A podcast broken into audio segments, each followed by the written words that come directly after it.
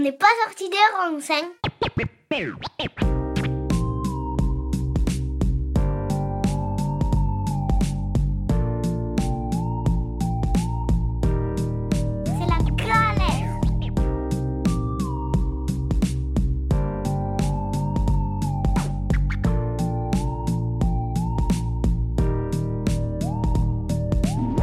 Bonjour à tous, je suis ravi de vous retrouver pour un nouvel épisode d'OPSR sur Radio Alliance Plus et Rage.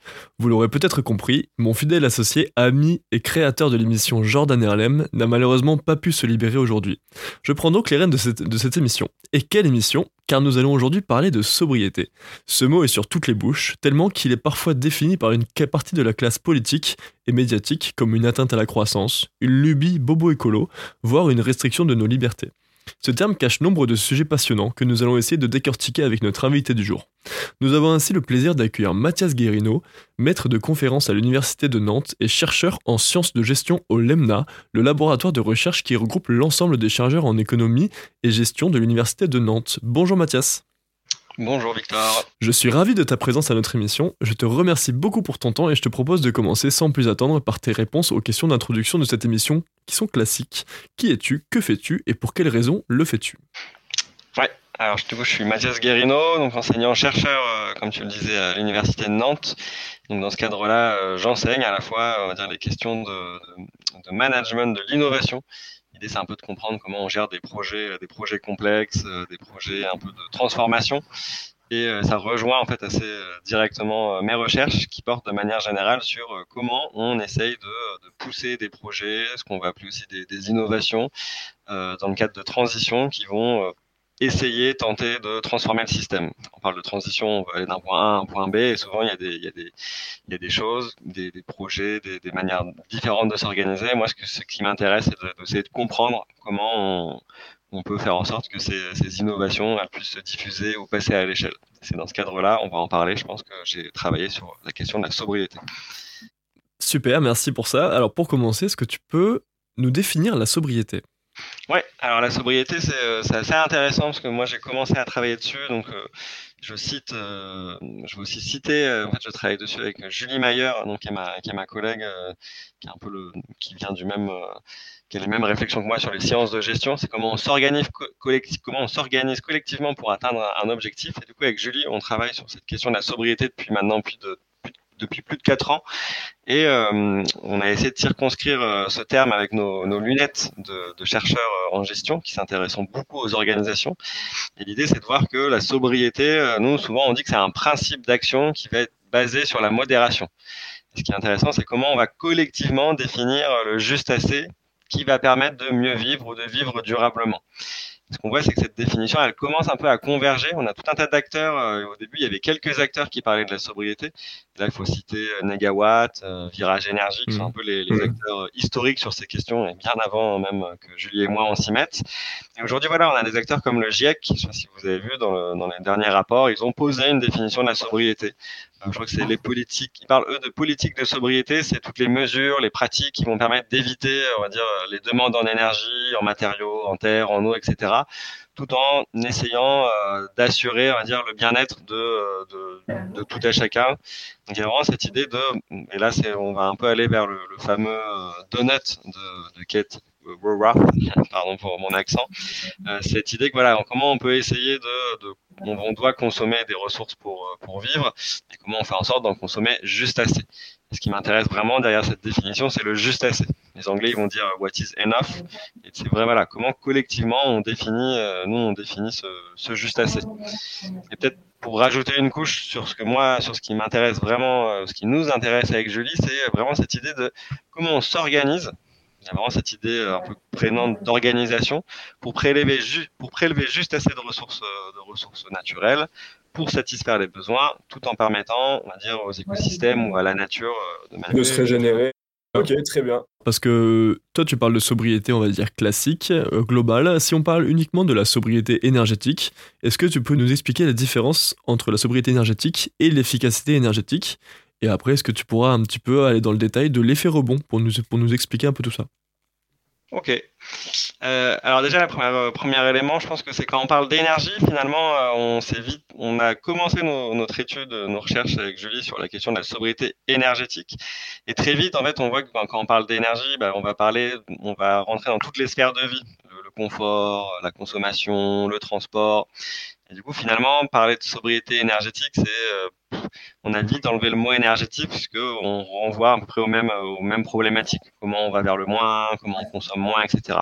C'est une bonne question de vraiment distinguer euh, la sobriété de l'efficacité, parce qu'on a souvent tendance à soit ne pas soit pas les distinguer, ou soit de vite confondre sobriété et efficacité. Donc, il faut vraiment dire que derrière sobriété, euh, on a vraiment la question de dimension sociale, dimension en termes d'usage.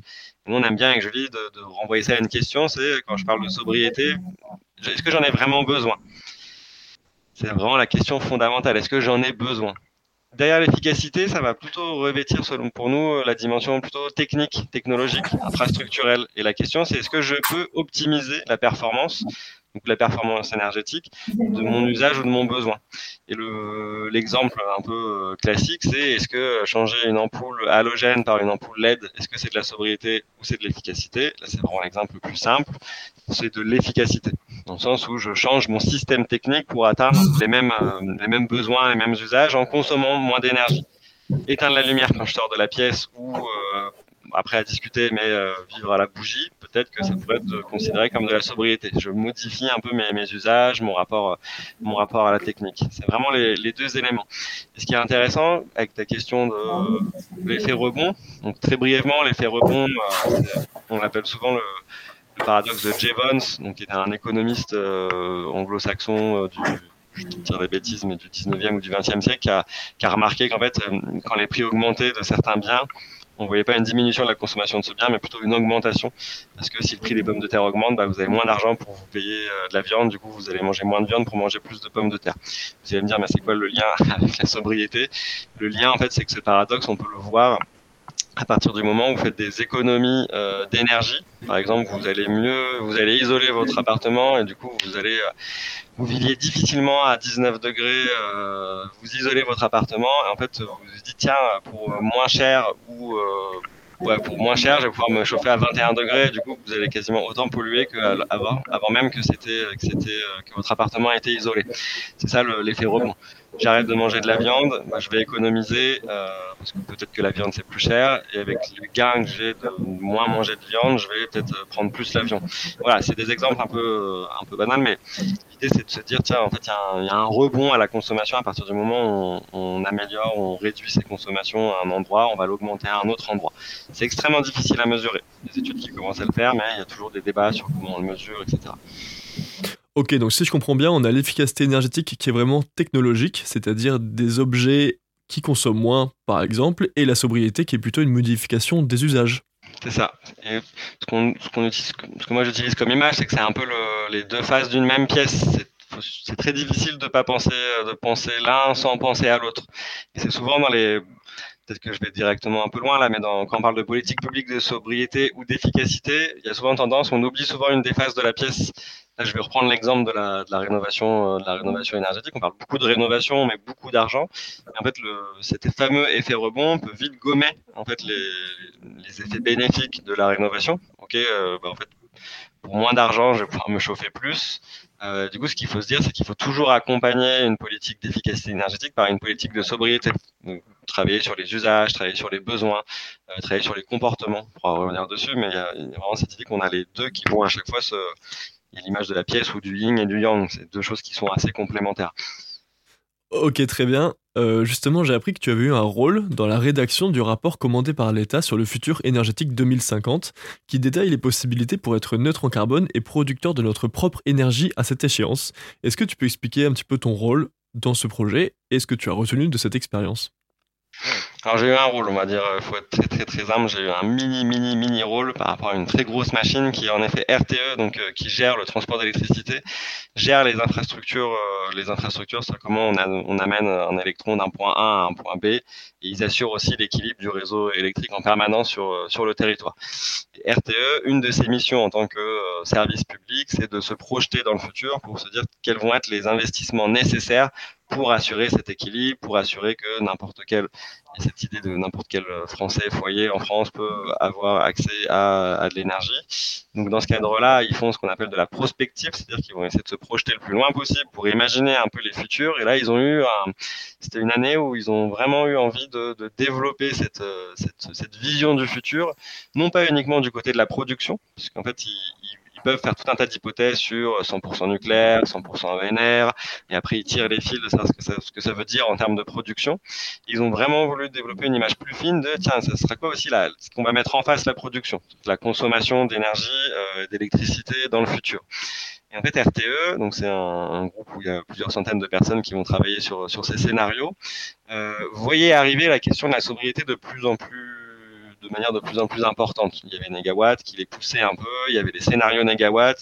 Du coup, RTE s'est dit, mais tiens, il y a peut-être quelque chose à, aller creuser. Mais euh, voilà, RTE, c'est une entreprise d'ingénieurs, ils font des, ils font des scénarios. Et là, on arrive sur, on a fait la sobriété, j'ai dit, c'est un, un phénomène social, on va toucher aux, on va toucher aux usages. Et du coup, ils sont, euh, ils, on les a rencontrés un peu par hasard et ils ont commencé à nous dire ah nous on aimerait bien travailler avec des chercheurs en sciences sociales qui pourraient nous aider un peu à, à décrypter ce qu'on peut mettre derrière ce mot sobriété qui renvoie à plein de plein de choses très différentes. C'est comme ça que ça a commencé où l'idée c'était de dire tiens vous dans votre scénario vous avez envie d'intégrer une variable une, une, variable sobriété euh, on va collaborer ensemble pour euh, Julie et moi, on va aller sur le terrain, on va interviewer plein de personnes, on va essayer d'analyser les discours, les rapports qui parlent de sobriété et on, va essayer, vous, vous allez essayer de, transformer nos analyses pour les intégrer dans, dans le scénario. C'est ce qu'ils ont fait. Hein. Je, dis, je suis une toute, petite brique dans un, dans, un, dans, un, dans un très grand édifice, mais ils ont intégré des variables de sobriété qui sont à peu près directement dire, inspirées de, des travaux de, Julie et moi, ce qui leur a permis de, de tracer une trajectoire euh, sobriété avec des variables en fonction du type de consommation, d'industrie, etc., etc. Ok, donc si je comprends bien, ils ont basé leur scénario 2050 de production et de consommation d'énergie par rapport à ce que tu as proposé comme scénario de sobriété? Non, nous on n'a pas fait de scénario avec Julie. On est plutôt, on est vraiment sur les, ce que je disais sur la, manière dont les gens vont s'organiser, sur les pratiques. C'était vraiment leur dire concrètement, voilà ce que font les acteurs, ce que disent les acteurs. Et eux, en fait, c'était hyper intéressant pour nous parce que c'était, comme je disais, des profils plutôt. Eux, ils font des scénarios, ils, euh, ils essayent d'avoir des, ils veulent des chiffres entre guillemets. Et du coup, nous, on est plus sur du, du très caricatural, sur du mou, sur des, euh, éléments qu'on qu voit nous sur le terrain. C'était vraiment dans le dialogue, et ça, c'était hyper intéressant. Un grand, un gros acteur institutionnel qui, qui rentre en dialogue avec nous pour dire ah bah ok dans notre scénario, si on veut parler de sobriété, ça serait bien d'intégrer telle variable de consommation Parce que vous, vous nous dites que euh, il y a la sobriété monitorée, on en reparlera peut-être après. Oui. C'est oui. euh, une sorte d'efficacité. Donc voilà, c'était vraiment eux, ça leur a permis d'affiner leur. Euh, on va dire qu'ils avaient des, des, très très grosses lunettes. Voilà, ils les ont un petit peu affinées euh, en, en, en, travaillant avec nous. C'est plutôt ça le résultat. On leur a pas dit voilà notre scénario, mais plutôt voilà à quoi ressemble, vous pourrez ressembler la sobriété et comment vous vous pouvez l'intégrer dans votre scénario. Ok, euh, merci pour ça. Alors moi, quand je pense à la sobriété, j'ai quand même l'impression que c'est lié avec la prise de conscience que chaque acte de consommation ou que chaque utilisation de service a un impact sur notre environnement. Est-ce que pour toi, cet impact est connu de tous les citoyens? Et l'autre question qu'on peut se poser, c'est qu'est-ce qu'on peut faire pour que l'ensemble de la population soit informée de ces impacts? Ouais. Ça, c'est une, une, super question euh, qu'on essaye de traiter un petit peu aussi avec Julie. Cette idée de comment on, euh, on fait prendre conscience aux, aux individus, euh, aux citoyennes, aux citoyens, de, euh, du fait qu'on vit dans un monde fini, euh, à ressources contraintes, à ressources contraintes, euh, et comment on donne certains parleraient d'affordance, cette idée de comment on fait sentir aux, comment on peut faire concrètement sentir aux gens qu'on vit dans ce monde limité. Euh, J'ai pas encore la réponse, ça, ça, fait un peu partie du, ça fait un peu partie des éléments, mais je pense que c'est déjà partir d'un cadre commun et partagé, euh, qui serait dire euh, il existe des limites planétaires, par exemple, plus en plus partagé, bon, mmh. plutôt dans les milieux écologistes, mais cette idée qu'il existe des limites concrètes qu'il faut pas dépasser, sur le, pour lesquelles certaines, que certaines ont déjà été dépassées, euh, l'eau, euh, l'eau claire, l'eau courante, euh, le, le, CO2 dans l'atmosphère, et c'est ensuite essayer de faire sentir ça au niveau individuel. Et c'est ce qui est extrêmement difficile, c'est comment on trouve des mécanismes qui permettent à tout à chacun de se dire tiens aujourd'hui euh, je sais pas j'ai pris ma voiture aujourd'hui j'ai mangé euh, un repas avec beaucoup de protéines animales et ça ça va avoir un impact direct sur certaines limites planétaires Une fois qu'on a dit ça, le problème c'est qu'on navigue toujours entre, et c'est moi ce qui m'intéresse, c'est qu'on navigue toujours entre deux types d'injonctions. On a une injonction euh, très macro, très large. Il faut changer de mode de vie parce qu'en effet, il y a les limites planétaires, mais qui sont très peu palpables. Et euh, on a des injonctions qui sont très individuelles. C'est euh, changer de mode de vie, vous individuellement, euh, mettez votre col roulé et grâce à ça, on va sauver la planète. Et ce qu'on dit avec Julie, c'est qu'il faut trouver le, milieu entre ces deux injonctions. Et c'est là où l'idée d'action collective, d'organisation rentre en jeu pour faire sentir ces limites-là, peut-être qu'on peut pas les sentir directement, ou vraiment si on est un acharné, qu'on fait tous les, qu'on fait toutes les fresques du climat, qu'on est au courant de tout, qu'on lit tout. Et peut-être que si on peut trouver des, des formes d'organisation intermédiaires qui vont permettre aux gens de pas forcément se dire que là ils sont en train de dépasser la troisième limite planétaire, mais qui vont peut-être redonner du sens à faire moins. C'est là où je trouve que le concept de sobriété, ou qui peut se coupler peut-être avec celui même de décroissance, il peut être intéressant. C'est-à-dire que comment collectivement on va faire, on va donner sens, on va donner du sens, on va donner de la valeur à des formes d'action qui vont vous orienter vers du moins. Ok, bah écoute, euh, je vais euh, anticiper un petit peu une question que j'avais prévue pour plus tard. Euh, Aujourd'hui, on constate quand même que tous les modèles qu'on a, les modèles bah, d'hommes d'affaires, que ce soit des hommes ou des femmes, nos modèles d'influenceurs, qui en fait bah, nous influencent ou nous, nous, nous donnent une sorte de d'idéal à atteindre, en fait, promeuvent un monde qui transgrée complètement les limites planétaires. comment est-ce qu'on peut espérer une adhésion de la société par rapport à, cette, par rapport à ces inégalités sociales? Ouais. Ça, c'est une question difficile euh, que je me pose euh, très souvent euh, pour mes recherches, mais aussi moi d'un point de vue personnel et individuel. Euh, je sais pas, j'ai des enfants, j'ai de la famille, et c'est quoi, quel modèle ou quel, comment on fait rêver, comment on donne du sens à nos trajectoires de vie individuelle et collective. Et par rapport à cette question, est-ce que j'essaye de, ce que je réponds, c'est qu'il y a un vrai enjeu de, pour moi, il y a deux grands enjeux. Le premier enjeu qui serait pour moi un peu de, un enjeu de justice sociale qui est de dire en fait tous ces tous ces modèles ils, ils proposent des formes de réussite individuelle euh, plutôt fondées sur euh, la consommation. Euh, mais comment en fait on, on redescend aussi euh, de manière plus euh, comment dire, de manière plus plus individualisée, de manière plus euh, plus cohérente à, à l'ensemble des personnes qui vivent sur Terre.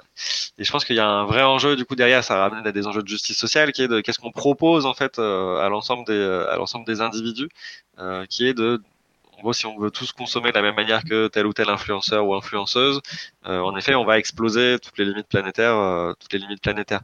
Euh, moi, une des, ce que je trouve intéressant, par exemple, pour pour parler de ça, euh, c'est de distinguer euh, les limites, ce que je vais appeler les limites autonomes euh, des limites hétéronomes.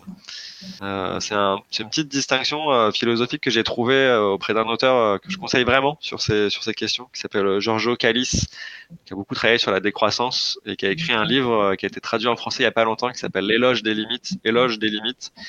Et il, il, propose une distinction euh, entre ces deux types de limites. Donc, je redis autonome versus hétéronome, où euh, l'idée, ça veut dire bah, les limites euh, dire, hétéronomes, c'est les limites qui nous viennent de l'extérieur. Typiquement, les limites planétaires, c'est des limites qui nous sont imposées, euh, qui nous sont imposées euh, entre guillemets par par la nature, et on a peu de prise sur ces limites-là. Et, et c'est un moyen d'action qui est en fait finalement assez faible. C'est un peu, il fait une critique assez forte lui, des, des mouvements écologistes écologiques et des partis euh, dire, verts des, des 20-30 dernières années qui ne se sont appuyés que sur ces limites euh, hétéronomes. Dire, regardez, il y a les limites planétaires, donc il faut absolument euh, diminuer votre consommation. Il dit en fait il y a tout un tas d'autres limites qu'il va falloir réapprendre, parce que vous êtes très bien, il en fait pas une, il fait pas l'éloge des, des Grecs euh, de l'Antiquité, mais il dit il y a les limites autonomes, c'est les limites qu'on va s'appliquer à nous-mêmes. C'est là où la sobriété ça devient intéressant, c'est comment je peux moi-même définir mes propres limites pour me dire là j'ai eu assez. Et j'aime beaucoup cet exemple-là, pareil sur ce, ce, ce, truc de rôle modèle là, de, vers quoi j'ai envie de tendre, c'est euh, on a tous expérimenté au moins une fois dans notre vie le fait d'avoir euh, trop mangé ou euh, pour certains certaines trop bu. Et vous savez très bien, vous dans votre corps, que euh, ce, ce, ce, verre en trop ou euh, ce morceau de chocolat supplémentaire, il va vous faire, il va vous mettre mal le lendemain ou dans une heure. Et du coup, comment on reproduit un peu ce mécanisme-là pour se donner ses propres limites et tout en étant heureux? Euh, je vais moins consommer, je vais, euh, je vais partager, je vais prendre plus le temps de partager, je pas moi, des repas avec des amis, etc., etc. Donc comment on redéfinit en fait ces limites autonomes, une combinaison en fait de ces limites autonomes et de ces limites hétéronomes? je sais pas si j'ai vraiment répondu à la question. Bah ouais, carrément, t'as très bien répondu. Et en fait, on peut se poser la question si finalement c'est pas la société de consommation à remettre en cause le toujours plus, moins cher, où il faut changer le paradigme? C'est bah, nous c'est ce qu'on ce qu'on dit, c'est qu'en effet euh, potentiellement euh, il faut tendre vers vers le moins. Et par exemple un des axes de recherche sur lequel on, travaille actuellement, c'est euh, comment la sobriété en tant qu'action individuelle ou collective peut créer de la valeur c'est pour moi c'est un peu une, une antienne, c'est-à-dire c'est quelque chose qui, qui est en toile de fond là depuis depuis des années et des années, c'est de dire ok il va falloir faire de la décroissance, ok il va falloir faire moins, mais concrètement euh, qu'est-ce que ça crée comme valeur? Et Je remets vraiment valeur au, avec un, un, grand S à la fin parce que c'est les valeurs, euh, c'est pas que la valeur économique financière, mais comment en fait euh, c'est un peu les, les, les slogans euh, small is beautiful, euh, less is la sobriété heureuse. La sobriété heureuse, mais concrètement comment on s'organise pour que cette sobriété heureuse elle, apparaisse, elle puisse vraiment être porteuse de de, de, de, de formes de richesse? Ça c'est pas si simple, c'est pas si simple puisque c'est concrètement après comment on y va. Et il y a tout un courant de, de recherche qui, qui est assez intéressant, qui est plutôt porté par, je connais assez bien les travaux de euh, de Valérie Guillard, donc c'est une, chercheuse euh, à la base en marketing, donc vraiment sur les comportements individuels de consommation, qui s'intéresse, c'est quoi un consommateur sobre? C'est assez intéressant, parce que par exemple, un des, un des grands éléments qu'il faut prendre en compte, c'est de se dire que en fait la consommation et le plaisir qu'elle génère, consommer, ça génère forcément, entre ça génère du plaisir, c'est un moyen et c'est pas une fin en soi. Rien que d'essayer de, renverser cette idée de dire consommer est un moyen de quelque chose, mais c'est pas la fin, euh, ça permet déjà de, au niveau individuel, de commencer à poser des bases ou réfléchir. Mais c'est pas évident. Et on en est peut-être encore un peu loin. Merci beaucoup Mathias pour cette réponse. Je te propose qu'on se retrouve tout à l'heure après une courte pause musique.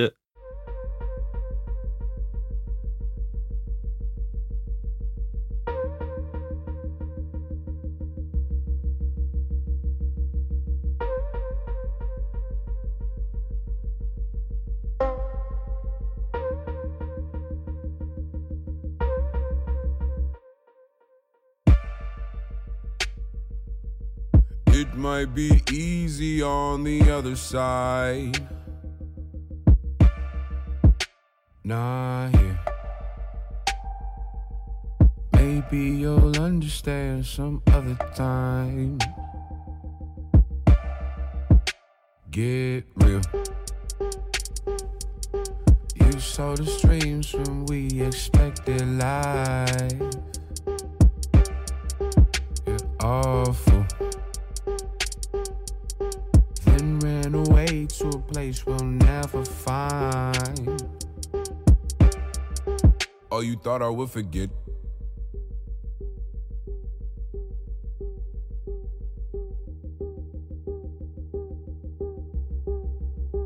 Oh, you thought I would forget?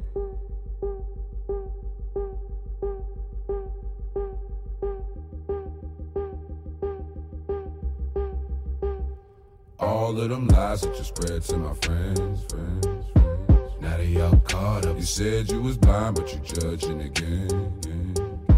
What should we call that? Hands on the Bible, you turn and you can, can. I see an error in your format. There's no way we could trust you again. Really, after all that, all of them lies that you told to my friends, friends. We won't forgive you for it, cause we was patient while you motherfuckers still ignored us. And we was trying to fight the system, you was begging for it. Everybody got together, we was ready for it. The government is going down in all kind of sorts. I'm here to tell you how it's going down. We don't want no violence, just hear us out.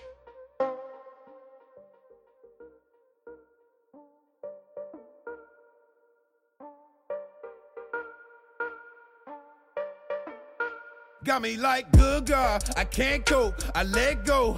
I'm a G, I'm a soldier. Got my trucks on the ground, I'm an OG. Funny, everybody used to judge me by the old me. Lord help me, ha, I can't see, but I know I'm about to be on TV. Cause they understand us and who we gon' be. Start believing in your time, stop depending on speed. Lord help me. Oh God, I can't cope, I let go. I'm a G, I'm a soldier. Got my chucks on the ground, I'm a OG. Funny, everybody used to judge me by the old me. Lord help me, I can't see. But I know I'm about to be on DV. Cause they understand us and who we gon' be. Start believing in your time, stop depending on speed. Lord help me.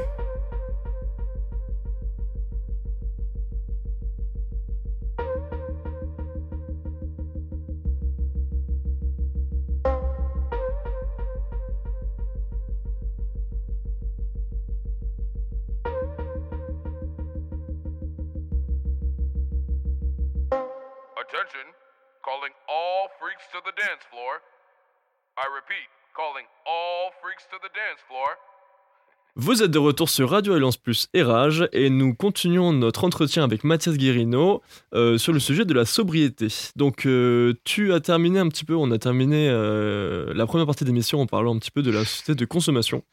Et par rapport à ça, je me posais la question. Euh, C'est-à-dire qu'aujourd'hui, on a l'impression que, euh, euh, fait, la sobriété n'est pas compatible, en tout cas avec ce que tu dis, avec la croissance économique en tout cas qui est espéré et qui est toujours revendiqué par tous nos politiques, quels qu'ils soient. Est-ce qu'en fait, notre, système économique il repose sur la croissance infinie? Et si oui, quelle, est, la possibilité de, de, de faire les deux en même temps quoi? Ouais, ça c'est une question qui revient assez souvent. euh, et euh, alors je vais, je botte pas en touche, mais euh, souvent ce que j'essaie d'expliquer, euh, la première, euh, la première chose que je dis, c'est que en fait la sobriété déjà ça doit pas être une fin en soi. Euh, je pense qu'en fait la sobriété c'est un moyen d'atteindre un projet collectif, disons de mieux vivre. Et c'est assez intéressant, et c'est là où ça devient une sorte de, de concept qui potentiellement va, un peu comme le concept de développement durable, se faire euh, un peu happer par une vision, euh, pour être très caricatural, une vision capitaliste du monde qui va pouvoir servir, euh, encore une fois, un modèle qui irait vers la croissance et qui serait plutôt une sobriété, si on a bien suivi l'émission, sous le spectre sobriété égale efficacité. On va juste améliorer la performance technique et sans changer fondamentalement les usages. Donc, par exemple, croissance verte. Voilà, typiquement, on a ça.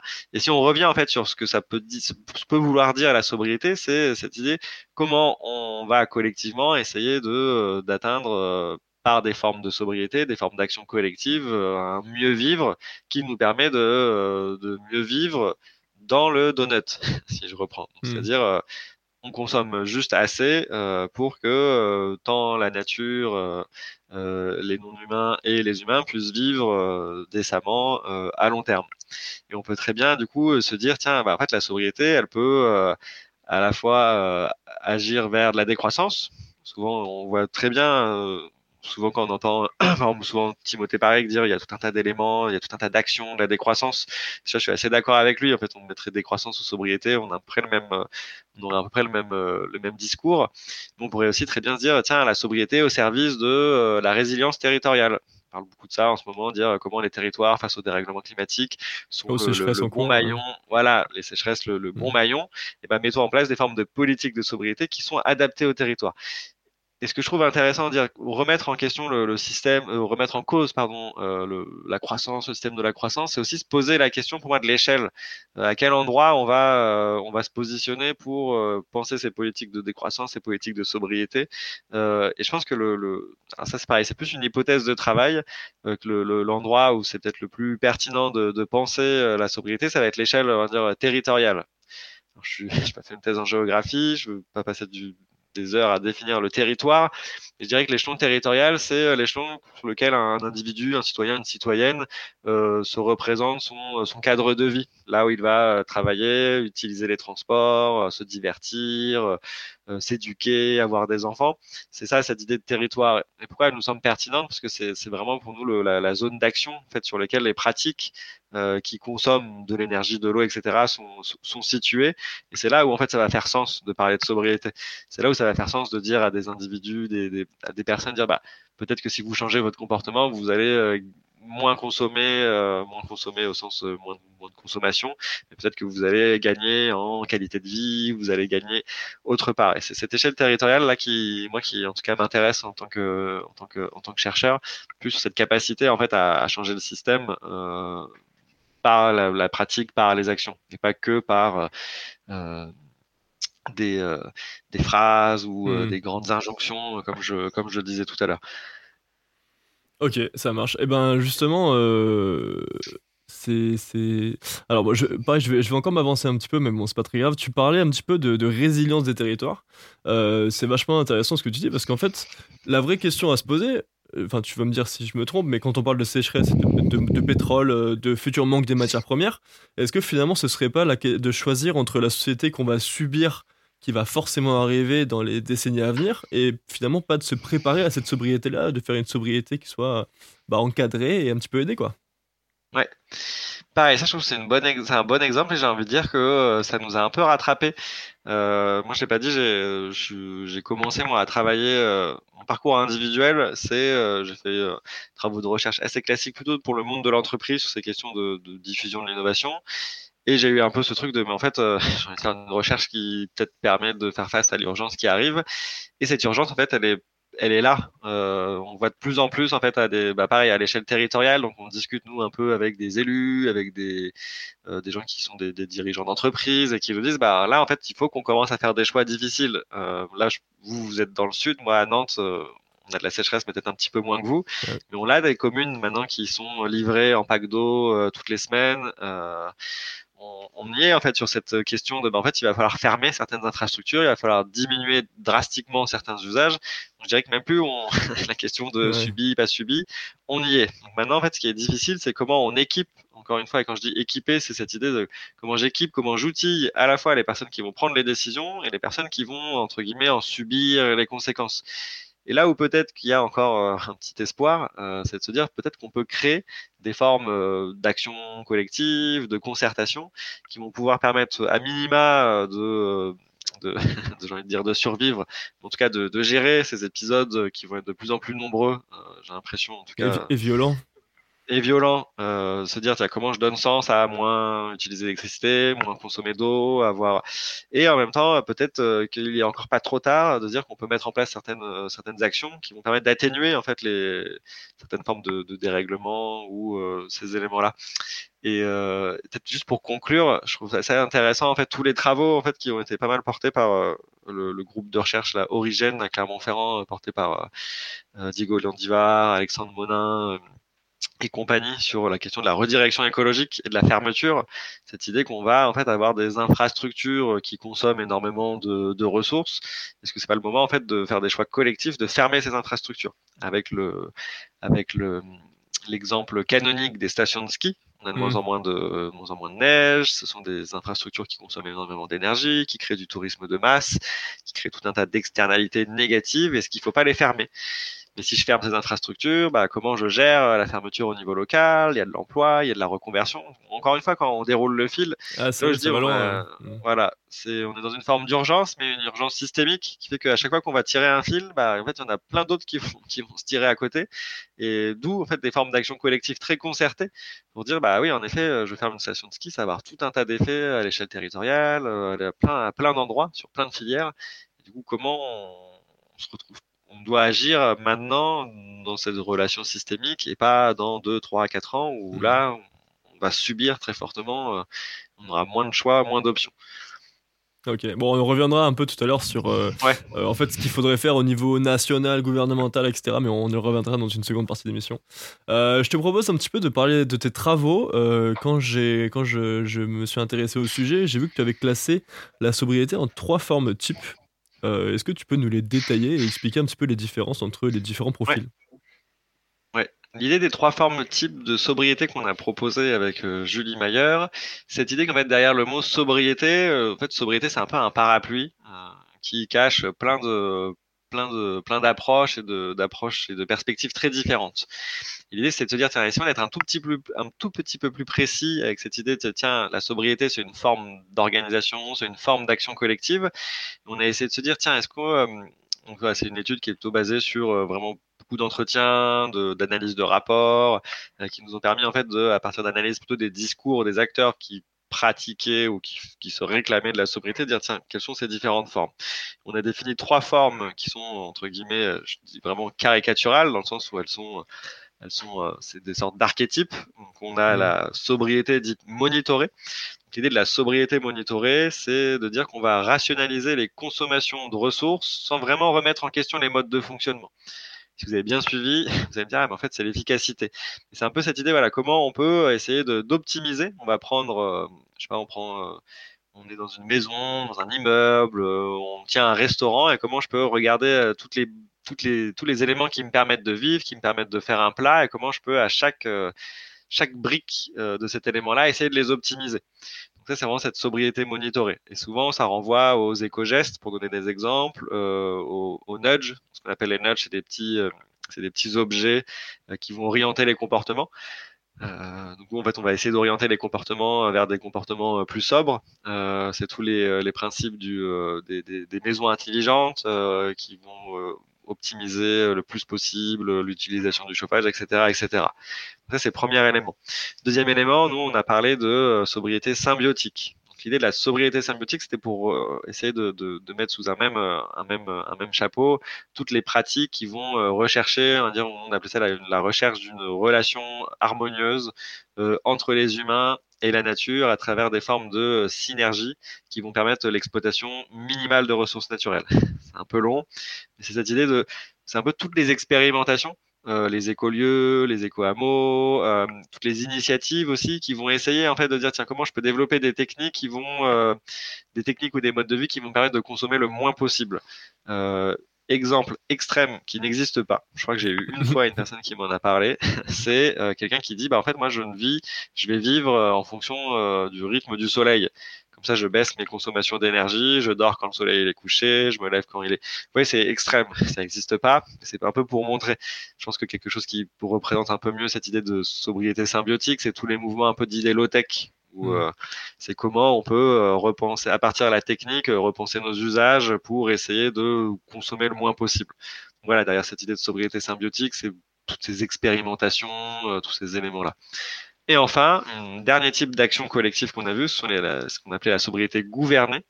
Et là, la sobriété gouvernée, c'est cette idée de euh, comment on peut réagencer euh, les infrastructures qui nous entourent, mais qui nous entourent. Et quand je dis infrastructures, ça peut être des infrastructures matérielles, les routes, les bâtiments, etc.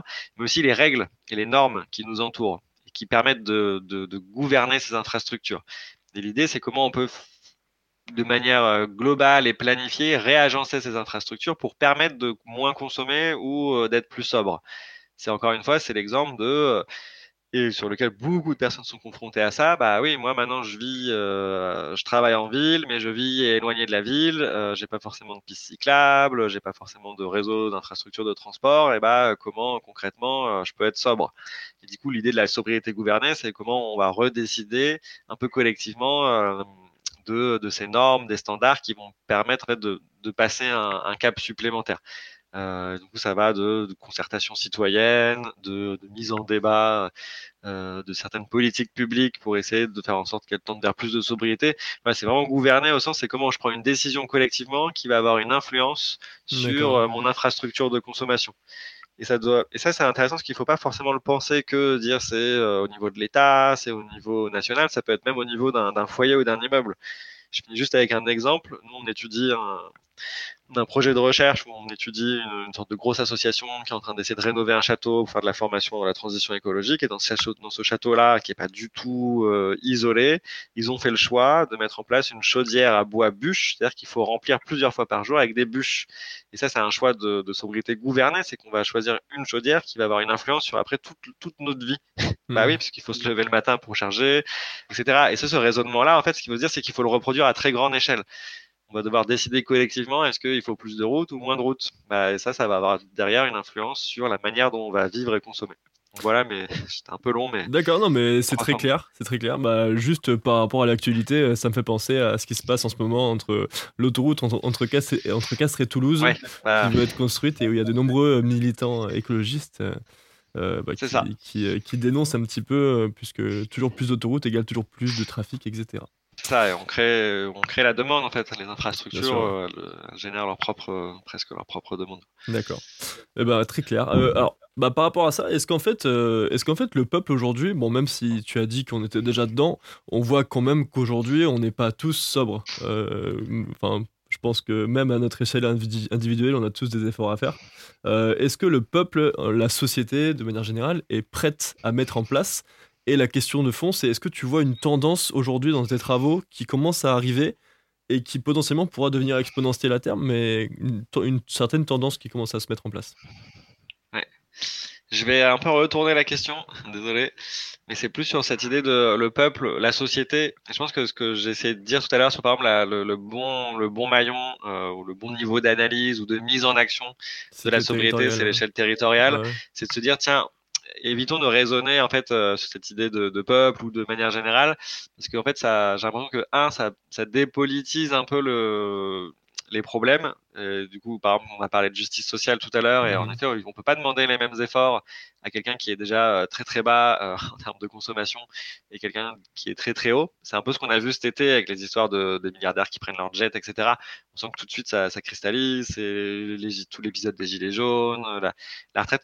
On voit voilà qu'il va falloir être et c'est là où c'est très difficile peut-être en France pays très très centralisé très jacobin avec une, une histoire de solidarité à chaque point du territoire on doit avoir même accès au, au service public même même accès. C'est de se dire tiens comment on repense en fait un peu tout ça à l'aune de la sobriété puisque euh, moi, je vis à Nantes, on n'a pas les mêmes problèmes que vous, euh, vers Nîmes, où là, vous avez plus d'eau, je sais pas comment vous allez faire.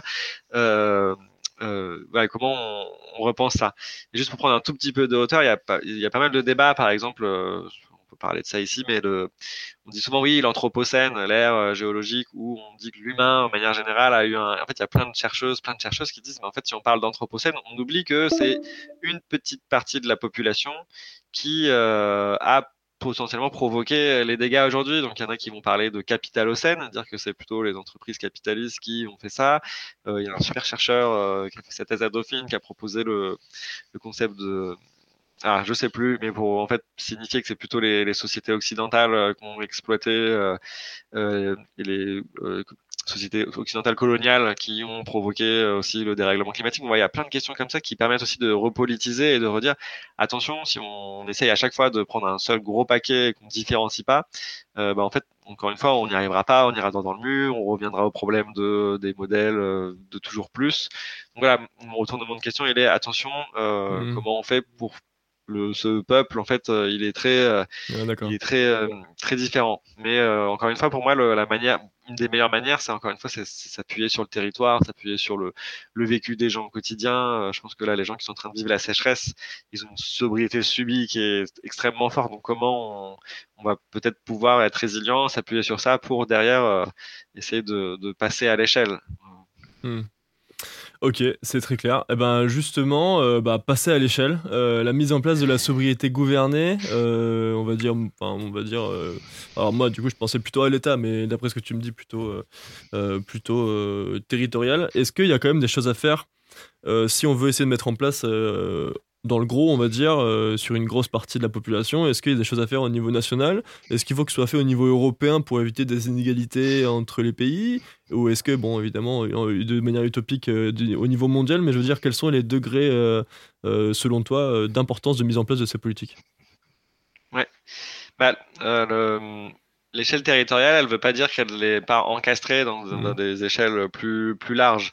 Et là, c'est intéressant de discuter avec des, si, vous avez la chance de discuter avec des chercheurs en sciences politiques, en droit, qui seront encore plus fins sur ça.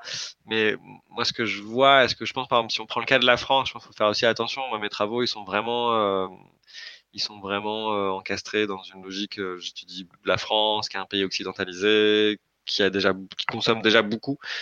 Euh, faut, il y a ça à remettre en question. Je pense que la, les enjeux de normalisation, on le voit bien en fait, de, de normalisation, de, euh, c'est là où l'Europe et le national est hyper important sur euh, l'interdiction de certains, l'interdiction de certains, certaines consommations, euh, euh, de certains usages problématiques qu'il faut qu'il faut interdire. Du coup, ça, voilà, ça renvoie à des, des politiques, à des, des problématiques politiques, à des problématiques de lobby, euh, dont on entend souvent, dont on entend souvent Mhm. parler euh, plutôt en mal qu'en bien. Donc il y a, ce- il y a cet élément-là, et euh, je pense que c'est vraiment l'idée de comment on crée des, des nouvelles lois, des normalisations qui permettent aussi de s'adapter euh, à des échelles, euh, encore une fois, à ces échelles, à ces échelles territoriales. J'aurais pas de, je sais pas, c'est un peu décevant, j'ai pas de réponse directe, mais c'est plutôt aussi comment on, et peut-être pour rejoindre en fait une de tes premières questions, c'est comment on fait sentir aux gens. Euh, moi, je pense qu'on a eu des, il y a eu des beaux exemples qui sont très détournés, qui sont très critiqués et à juste titre aujourd'hui autour de toutes ces conventions citoyennes, euh, euh, ces conventions de dialogue de dialogue citoyen, convention citoyenne, etc. Et en fait, un des éléments qu'on voit, en fait, je pense que, qui moi m'impressionne le plus, c'est qu'à chaque fois qu'on prend un citoyen lambda, hmm. qu'on prend le temps de former, c'est-à-dire euh, qui a accès à des experts, qui a accès à, à de la science, qui a accès à de la, de la, de la contradiction. Je pense que ce qui est important aussi, c'est dire que les gens se forgent leur propre avis, mais euh, c'est pas parce qu'il y a Mathias Guérino qui dit que la sobriété c'est ça que c'est ça. C'est parce que bah, quelqu'un d'autre va arriver, va expliquer différemment. Une fois qu'on prend le temps, qu'on donne le, le, temps et les moyens aux citoyens de prendre conscience des, des enjeux, ils ont souvent des super idées et ils mmh. souvent euh, ils repositionnent les enjeux écologiques de transformation à des niveaux très élevés. Au centre, c'est vrai. Voilà. Et mmh. je pense que voilà, pareil, encore une fois, comment moi ça fait partie, c'est là où moi j'aime beaucoup mon métier et où, des fois c'est quand même un peu frustrant parce que je je peux pas tout faire. C'est comment on arrive en fait à, à redonner goût euh, à la le goût à la, à la, bonne critique, le goût au savoir, à la pétence, etc. Euh, pour derrière, en fait, de manière un peu plus éclairée, essayer de, de trouver des solutions, de se repositionner sur des débats, euh, sur des débats écologiques, mais aussi politiques. Alors bah ça tombe bien que tu parles de ça, je me permets un tout petit peu d'autopromotion. On a eu la chance de recevoir euh, récemment Mathilde Himer, euh, qui, est donc, euh, qui a donc participé à la mise en place de la Convention citoyenne pour le climat et même pour les primaires populaires lors de l'élection présidentielle 2022. Donc n'hésitez pas à aller checker ça sur les plateformes de streaming. merci beaucoup pour cette réponse. Alors justement, quand on parle de ça, bon, on a beaucoup parlé de politique publique, etc. alors j'ai pas du tout envie de parler de, envie de parler de déresponsabilisation des individus parce qu'en fait, je pense pas que c'est tout ce que tu veux dire, que je, pense que c'est vraiment une politique globale qu'il qui, faut mettre en œuvre. Euh, mais en fait, moi, je me pose quand même la question sur les ordres de grandeur.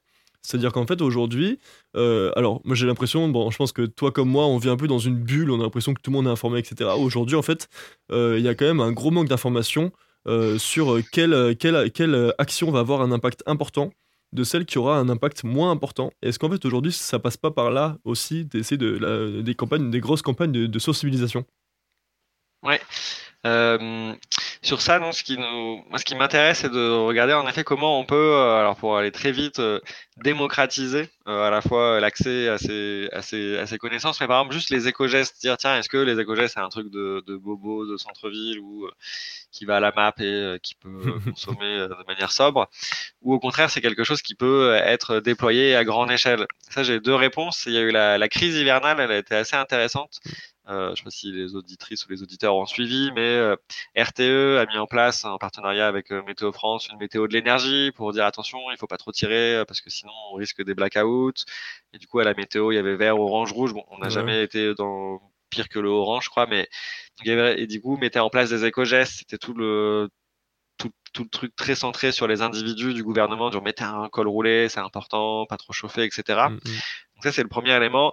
Et ça renvoie vraiment à cette question de prendre sa part ou faire sa part. C'est quelque chose que souvent qu'on entend beaucoup. Ce que je trouve, mais moi, que je trouve intéressant dans le sens où euh, prendre sa part, c'est dire bah, avoir pris conscience d'eux et essayer à son échelle de euh, mettre en place tout un tas de, de bah, d'éco-gestes, de gestes qui vont réduire. Ensuite, le, la vraie problématique est quand vous regardez un peu les, euh, quand vous regardez les, les mesures de, d'empreinte carbone, ou choses comme ça, on voit que c'est vraiment les infrastructures qui posent problème. C'est c'est les consommations indirectes, c'est toute l'énergie grise qu'on importe. C'est là où il y a une sorte de, révolution systémique à opérer. Euh, c'est le fameux 2 tonnes. 2 tonnes, quand vous regardez, euh, on est tous très très loin, même quand on pense être euh, un super végétarien, à MAP, etc. Alors je me permets juste de, remettre dans le contexte. 2 tonnes, c'est donc le, la quantité de gaz à effet de serre qui devrait être émise par chaque habitant de la planète pour rester dans un avenir euh, climatique euh, certain, c'est-à-dire en dessous des 1,5 degrés de réchauffement climatique. Aujourd'hui, pour information, en France, on est plutôt entre 9 et 10 tonnes. Voilà. Et par exemple, cette question des 2 tonnes, moi, je la trouve hyper intéressante. Plus dans le. C'est très dur d'y arriver. Si vous voyez, par exemple, sur le, si vous allez sur le site de l'ADEME, vous avez des, euh, vous avez des petits euh, générateurs qui vous permettent de calculer votre empreinte carbone comme ça. Et ce qui est intéressant, c'est plus qu'est-ce que ça signale en fait. Quand je dis prendre sa part, c'est dire derrière, ok, je vais. Et c'est là où je pense que mes trois formes de sobriété, elles sont intéressantes. C'est que de manière monitorée, j'ai peut-être essayé d'optimiser euh, mes consommations à certains endroits, essayer de dire ah tiens, j'ai pris l'avion, en fait je vais prendre le train, j'arrête de prendre l'avion, ou je mange plus de viande rouge. Bon, mais on voit que c'est vite très limité. Parce que bah oui en fait pour aller au travail je dois prendre ma voiture parce que je sais pas quoi je sais pas quoi j'importe euh, on importe des choses etc et ce qui est intéressant c'est que derrière bah, ça vous amène vers ok est-ce que je peux aller encore plus loin rentrer en synergie avec la nature? Bon ah, je vais essayer de vraiment euh, Mmh. là je vais vivre avec le avec la lumière du soleil. C'est un peu euh, beaucoup mais pourquoi pas si vous avez envie d'essayer. Mais vous pouvez aussi vous dire ah bah en effet, ça va pas. Euh, moi, j'ai envie de me mettre au vélo pour faire les 15 km, euh, peut-être un vélo électrique ou même pas. Et bah, peut-être que je vais m'engager. Tiens, je vais regarder qu'est-ce qui se fait dans ma commune sur ces questions-là. Et c'est par cette forme d'engagement, peut-être que ça pourra, on pourra modifier, donc sobriété gouverner les règles, euh, les, les règles, nos infrastructures qui orientent nos comportements et qui vont peut-être nous faire tendre vers euh, une consommation à deux tonnes. Mais euh, le, chemin est sûrement encore euh, encore long, mais euh, peut-être encore un peu d'espoir. Ah bah justement, c'est intéressant ce que tu dis parce que donc quand on quand on lit aussi bah, tes différents travaux, en fait tu parles vraiment tout depuis du, du tout début de la différence. Donc on a parlé bien sûr les influenceurs, les hommes d'affaires, etc. qui sont extrêmement émetteurs de gaz à effet de serre et on voit qu'en fait plus on est riche, automatiquement plus on émet de gaz à effet de serre et donc euh, c'était mentionné dans tes travaux que les 1% les plus riches émettent en fait euh, 30 fois plus euh, que ce qu'il faudrait faire euh, d'ici euh, euh, à court terme pour, euh, garder un avenir durable, alors qu'en fait bah, les 50% les plus pauvres de la population émettent bah, euh, quasiment, euh, enfin en tout cas sont, sont beaucoup plus proches on va dire d'arriver à cette sobriété euh, plutôt, que, plutôt que les personnes qui sont les plus aisées quoi. Pour terminer, on te propose de finir, euh, finir l'émission avec euh, les questions classiques euh, pour avoir ton point de vue plus, personnel, même si tu as évidemment influencé par ton travail. Est-ce que tu as une œuvre à conseiller en lien avec la sobriété ou pas? Euh, ouais, je lis beaucoup de, de science-fiction.